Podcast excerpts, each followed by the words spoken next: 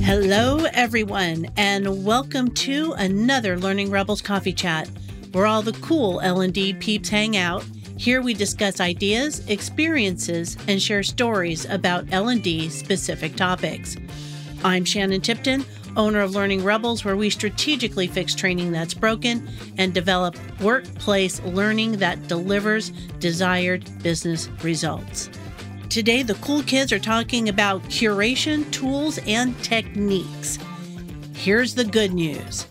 Advancements in technology have provided us with an army of tools and platforms designed to streamline all of our content curation. Now, the bad news? These advances lead to an army of tools.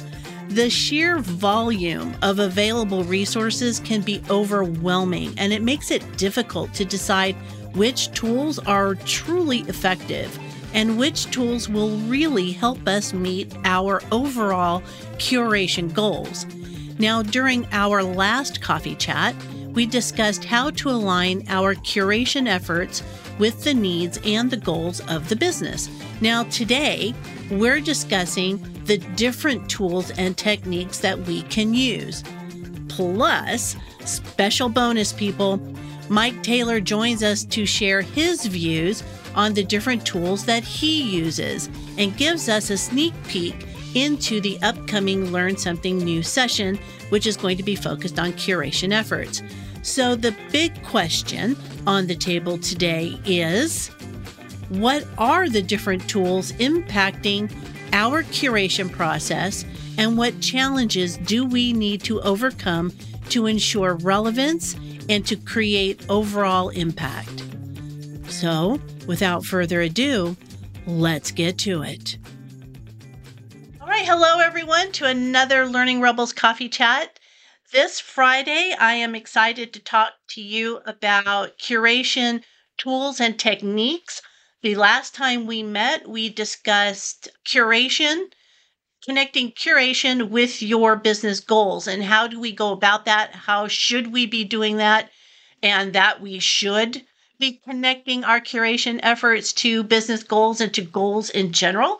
And we also talked about Mike's curated model, which if you haven't seen that, I'm going to put that into the chat right now as well, because that's just genius. And I've told Mike that before. I'll tell it to him again. There it is. Stella printed it out. Atta girl. I carry it with me every day. I show it to everyone. This is so important. It's fantastic. I use it to raise the awareness to my colleagues who don't see the time it takes to create something. This is the best piece. I needed it, and I didn't know I needed it. Thank you so much, Mike. That's awesome. There you go, Mike. That's just glowing. And I agree. I wrote the blog post. I referenced it there. This coffee chat and the last coffee chat, I referenced it there. And the world, again, the universe aligned when I asked Mike to do his Learn Something New for us here in a couple of weeks. Some brainwaves. Yeah. Then he came out with the model. And I'm like, oh my gosh, you love it when all the different things come to fruition, when the universe just comes knocking. So well done, you, Mike. Thanks. You guys all just made my day and then some. There, see? Okay. Curation tools. Now, the blog post that I put up, I walk you through what I'm referring to as, this very loose definition of guide as far as your curated techniques and your curation efforts, being sure that we're researching appropriately and giving you a few tools to investigate and what to do with those tools, the ones that, have a little bit of pros, a little bit of cons attached to them, so a little bit of help in regards to your curation efforts. Now, I'm curious here, let's just take a quick, in the chat, what curation tool do you currently use? Let's see that in the chat. If you don't use any, then be sure to say you don't use any, but let's see what's happening here. Okay. Loosely feeding, Feedly. I hear you. Okay, don't have one. Noel and Dan, Joyce, OneNote, Renee. Okay, no specific tool yet. Thank you. Bookmarks and folders, I do that too. Half-hearted Confluence. Your spidey senses. My spidey senses tells me that something's happening on the interwebs today. I'm going to go check it out. Way too many. I'm with you, Chris. OneNote, bookmarks, folder, SharePoint. Okay, so we've got a variety here.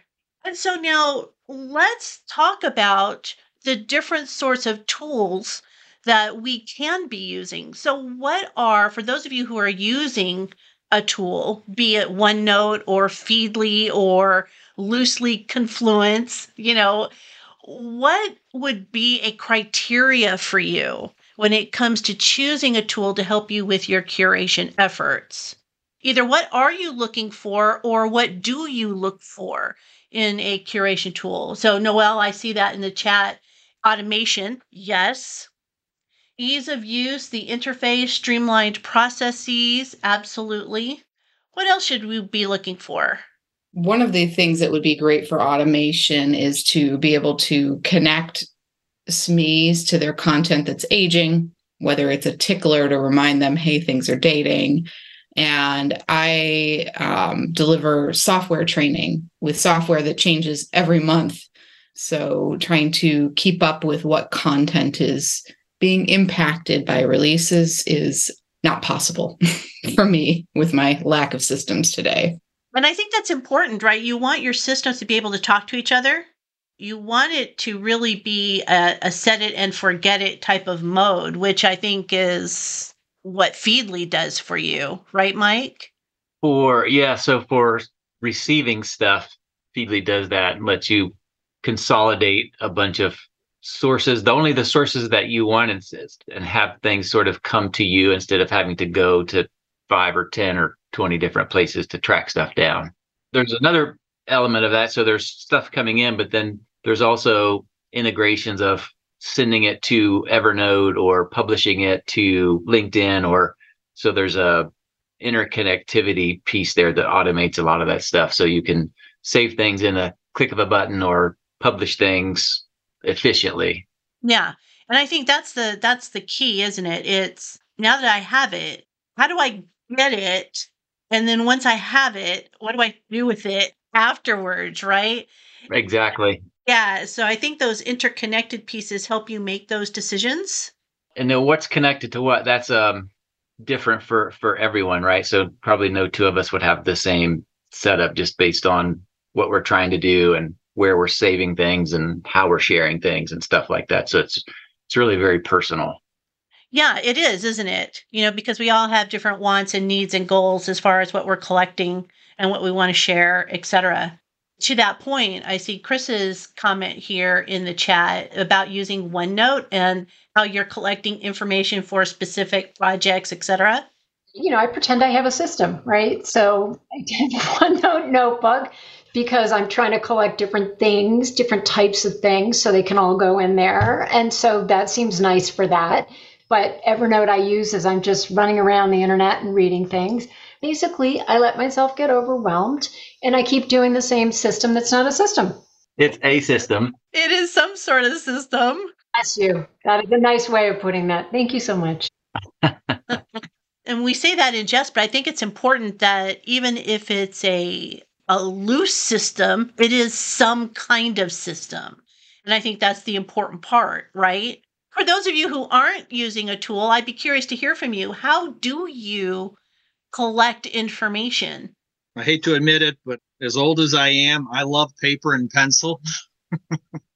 So a lot of my stuff is physically written down and categorized and using folders. So again, it's real old, but I just can't shake it. I actually am taking a lot of notes with you telling things because I don't have a chance to sit down and kind of explore some of the stuff that you guys are mentioning. So like OneNote, I couldn't tell you what OneNote is. That's where I'm at.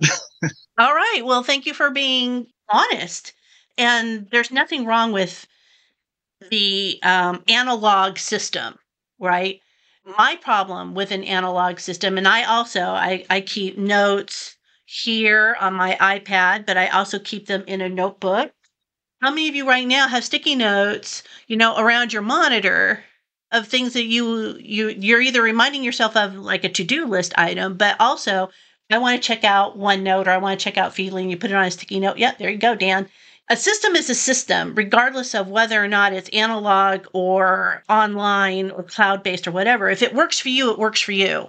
Now, I think why we're here today is to talk about how we can make a system that you have work for you, but also maybe if it's not working for you, maybe we can give you ideas to help it work better. What are your thoughts, Mike? It's a double-edged sword, right? Like there's a lot of options, but there's a challenge in that. And I think the key is don't try to get it perfect on your first pass. Just try, one small thing that will be better. Give that a test drive.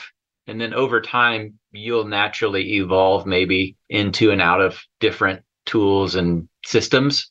So just, going in, knowing that you're going to change, I think helps a little bit. I totally agree. Rocketbook. Now, I haven't thought about Rocketbook in a long time. Rocketbook connects to Evernote. Poorly, actually. But I have a professional one and I have a personal one. And the personal one actually connects to my Google Docs and my personal account. I have not connected the professional one into something. So I usually scan those in and then move them over. But then there's a QR code down at the bottom, and there's a couple of little symbols. So you can actually set up the app to see those symbols, and then when you circle one of the symbols, it'll drop it into the drive or the folder that you have connected to that symbol. Yeah, that's a very nifty product that they've got going on. Mike, what's your favorite tool to use? Feedly, but by far, because it does so much stuff. Like I can save stuff from anywhere I'm at into Feedly. I can subscribe easily to Feedly. I can organize stuff. So for me, that's far and away the one that's been most useful for me personally. Mm-hmm. Note-taking wise, I'm a big fan of Bubble Up. It's probably one of the most useful. So you can do notes, but you can also do files and images, and you can organize folders. The nice thing about that is you can also sort of take resources you've collected and then sort of selectively, they call them roles. So you can make a role, which is basically like a nicely designed web page. So if you want to share your things with people, it's a nice way to do that too. So it's got a nice feature. And how do you spell that? It's BUB1LUP, Bubble Up. Another thing too is like I've got either, a bookmark or a browser add-in, so I can just access this stuff. So if I find something I want to save in Feedly or Bubble Up or whatever, it's just the click of a button. Maybe I give it a note or a tag, and it's, that part's automated too, which is super efficient. Right. And I think that goes back to the automation part. And with the tools, with the abundance of tools that are out there, it's a matter of deciding what is it you want it to do for you. Right. Chris. Yeah, thanks. I wanted to ask Mike this question. How many things are coming at you in your Feedly? I mean, I think we may have talked about this the last time you were on, because I'm still struggling with the whole, how do you discern or decide what it is that you want to get? Obviously, it's personal, right? And that's the one of the things I like best about Feedly is I can control and organize what I'm consuming and when. So I've basically got three categories of stuff, and Feedly lets me set it up this way. So I have my A-list stuff, which is some small number. And if they publish something, I want to see it relatively quickly. So that's the stuff I look at every day. I look at my A-list sources every day. If I have a little extra time, I'll drop down into my sort of B-list stuff, which is still good stuff, but it's not, top shelf. And so if I don't get to that every day, it's okay. If I get to that a couple times a week, that's cool. That's a bigger bucket. And then there's everything else, which is a much, much bigger bucket. It's sort of a little more random, a little more diverse, a little more far afield. And if I don't ever see that stuff, I don't care. I can just go hit mark all as red and start over. And so it lets me sort of segment things into priorities like that, which is really nice. I think I subscribed in Feedly like 700 or 800 sources, but that doesn't mean I'm reading that every day. That's the beauty of this is say my A list is 20 sources. They're not publishing stuff every day. And so 20 sources is really not very much because it's coming to me and I don't have to go 20 places to look for it, right? I'm keeping up with those 20 really, really well. I'm keeping up with that bottom 700. Maybe I see it, maybe I don't. But again, I feel like if there's something that's big or important, that it will find me through multiple ways. So I'll see it one way or the other. It's important to acknowledge. And that's why having these tools to help you organize things becomes critical, you know, and having a technique around it, having a process around your curation efforts becomes even more critical. But imagine having that many sources all hitting you with no organizational structure or process around where it's going. Now that makes your mind go, what? But if you knew that those pieces of information were coming in and automatically being sorted and automatically being put into folders, into the things that were priority for you, it's kind of like email, isn't it? It's like, that's why we use filters for email. That's why we use labels for email, you know, to help us to organize everything that's coming in at one time.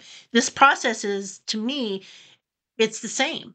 Email, I want to sort of keep minimal amount of stuff in there because it's too hard for me to manage.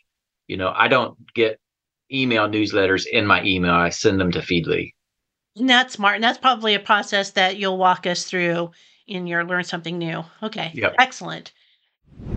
That's something we haven't talked about. Our project management tools, you know, are curation adjacent. Asana, Trello, you know, which kind of work that Kanban type of user blocks. And so if you had blocks for different content sources, then you can put the content within the blocks.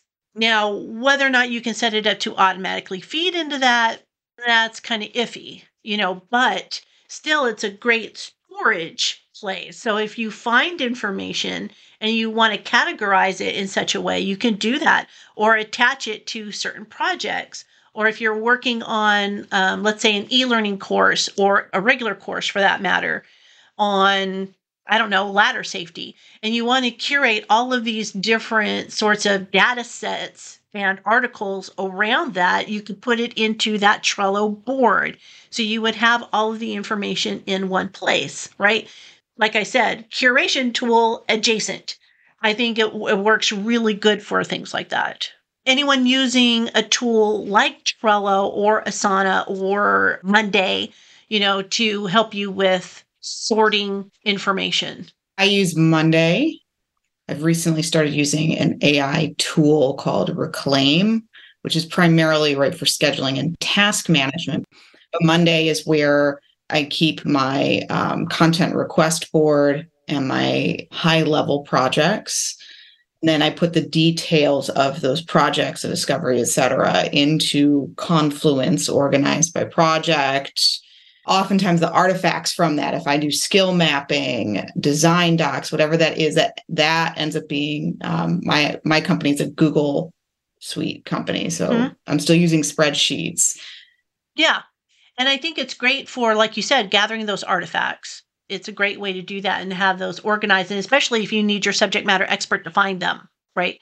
So it gives them that one-stop shop for that one piece of information, right? Which is what curation is all about, is giving people the information they need at that moment, or sharing information is the other part of curation, right? When we think about curation, we think about finding, synthesizing, and sharing.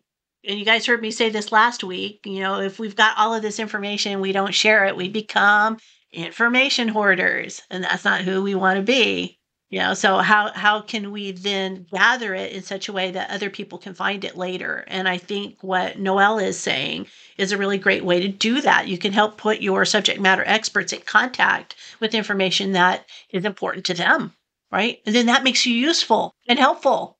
And that's what we all strive to be. Bookmarking tools from Renee. Renee asked the question about bookmarking tools. I bounce between regular, you know, Chrome bookmarking, and I used to use the Evernote web clipper a lot, but I also use Diigo, so Diigo. So I use that a lot too. I use that a lot for some of my more formal research. So I put it in Diigo. For some reason, my mind has categorized it that way. You know, Diigo is for formal stuff. I don't know why. Don't ask me why. That's what I've used. Mike, what are you using for bookmarking? Bubble Up and Xtiles.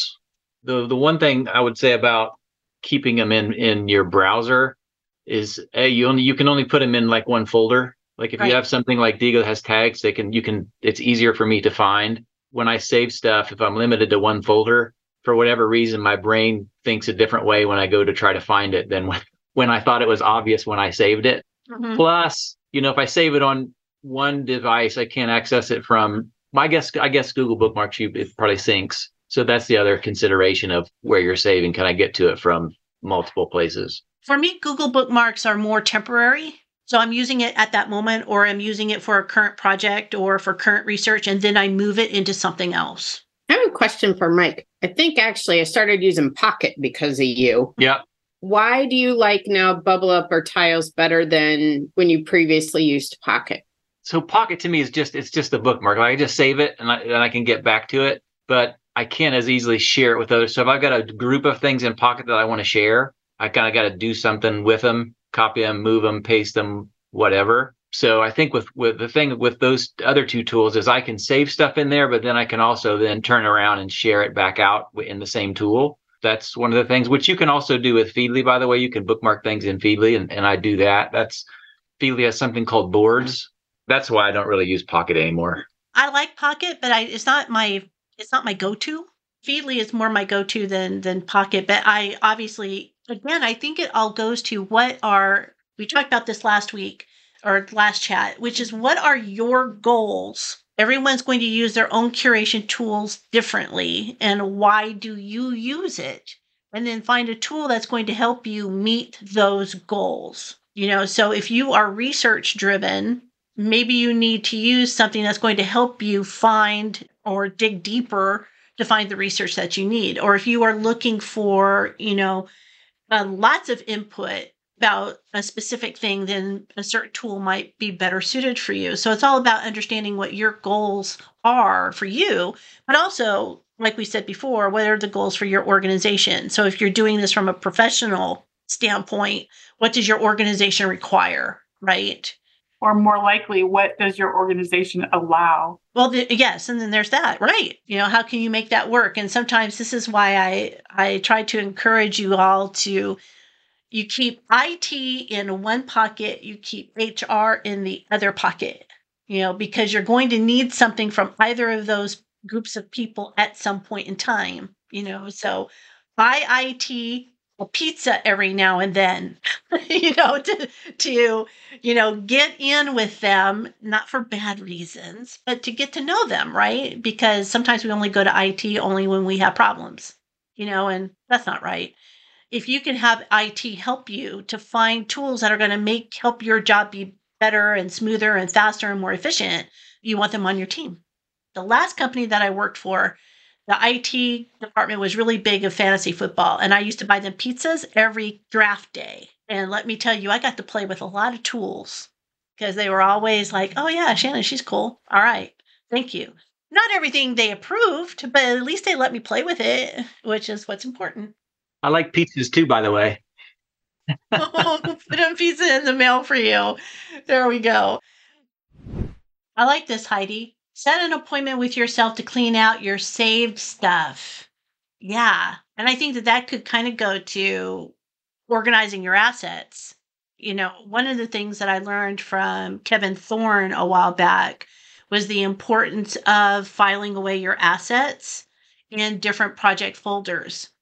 So as soon as you start something, you have that folder for those particular assets and all those assets. And for me, that was like, wow, why I used to keep my pictures in a picture file and then all my assets in another file. But he's like, no, keep them all together and you'll always be able to find them. It's like, oh, well, that was a forest of the trees kind of idea. So, Mike, you found something? Chris found it. Thank you, Chris. So it's called Eagle Cool is what I was thinking of. And it's a Windows image asset management thing. Ah, okay. And I had to smile before we head off because we are at the top of the hour. I had to smile when you said images because Mike and I have been on a hunt. Well, I have been on a hunt, and I have been relentlessly bugging Mike for the last couple of months, is that I have an image file of certain images, and I did not save where those images came from. And all I know is that it came from a link that Mike had sent in one of his emails months ago. And I'm like, Mike, you have to find this for me. And finally, I was able to at least narrow down the months in which he sent the emails, and we finally found it, didn't we? Yay! Yay! So now I can stop emailing Mike about, please help me find these images. You can email me anytime you want, Shannon, about anything. Thank you. But I think that just goes to show the importance of an organizational structure, right? So I was able to narrow it down at least and say, that email came between the months of January and March, and I'm looking for these graphics. And he was able to find it. If you have your stuff in an organized fashion, organized for you, in a way that suits you, then that's the beauty of it, right? Okay, well, we are at the top of the hour. So thank you, everyone, once again, for joining me today. And don't forget, you know, if you want more of this sort of thing from Mike, we've got our Learn Something New, which is in 2 weeks, where he's going to take us through these deeper dives of how to do all of the things that we're talking about today. For those of you who are part of the community, you get a certain percentage off. For those of you who are part of the Community Plus, you get it for free. So there you go. And you can't argue with that. At least I hope that you can't anyway. And here is the link to the community. And I hope to see you all there. Now, anyone got special plans for the weekend? No? My daughter is getting married next week. And for those of you who are regulars on the Coffee Chat, you'll notice that this is a different setup. And that's because I had to switch rooms.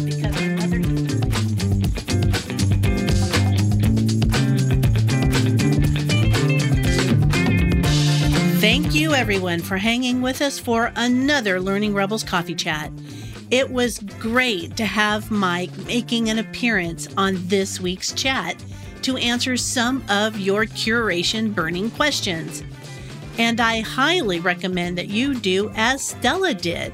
Print out Mike's curated model and post it somewhere to help you curate content that is quality over quantity. Oftentimes we get hung up on distributing content without really going through the motions of synthesizing and validating. And this leads us to sending out information that might be less than trustworthy. And no one wants that. So take the helpful and relevant ideas that Mike and others shared during this chat and practice quality control. Practice good curation for your people. Don't forget, all of the resources discussed are in the show notes below. Well, you want to join us live? And you know you do.